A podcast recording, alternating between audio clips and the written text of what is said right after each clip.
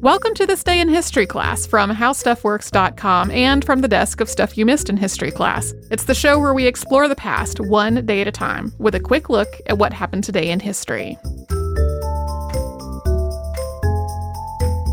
Hello and welcome to the podcast. I'm Tracy V. Wilson and it's January 3rd.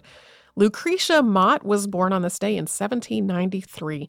She was an abolitionist and an advocate for the rights of women. She was born Lucretia Coffin in Nantucket, Massachusetts, and her father was a sea captain. But eventually he decided to leave that line of work because it was incredibly dangerous and meant that he was away from the family for long periods of time. Lucretia's mother had run a small store while her father was away at sea, and once he left that line of work, they all moved to Boston, where he became a merchant. Lucretia went to school. She became a teacher, but she saw right away that she was being treated differently because of her sex. She was teaching at the same school where she had studied, and she said, quote, I learned at school that their education cost the same as that of men, while they receive as teachers but half the salary.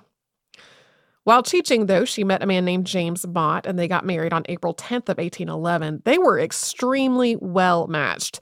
They had very similar beliefs related to things like the abolition of slavery and equal rights for women, and they also loved each other very deeply. They would go on to have six children together, although one son died in early childhood. Lucretia Mott joined the American Anti Slavery Society in the 1830s, and she saw more disparities in how she was treated because of her sex.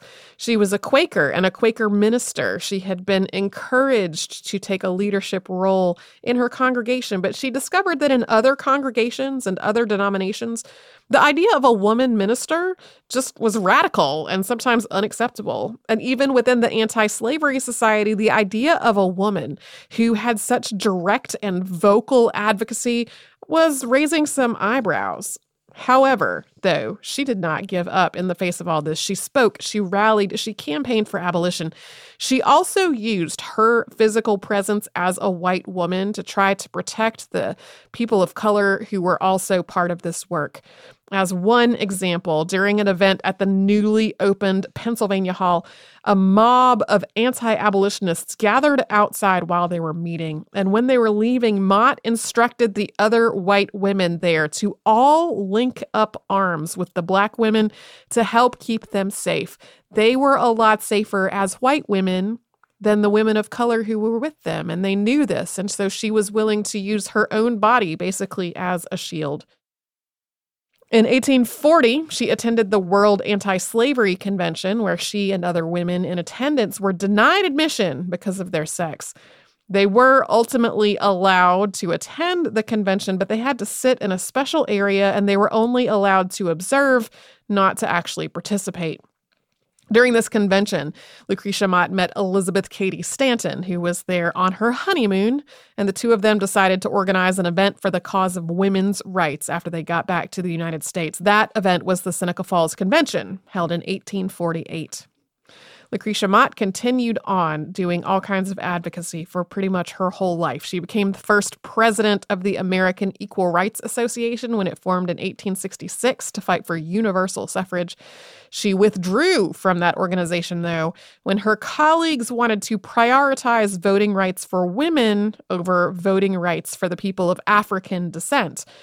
She later became the president of the Philadelphia Female Anti Slavery Society. Mott developed pneumonia in 1880, and she died on November 11th of that year at the age of 87. You can learn a lot more about her and her work in the August 15th, 2018 episode of Stuff You Missed in History Class.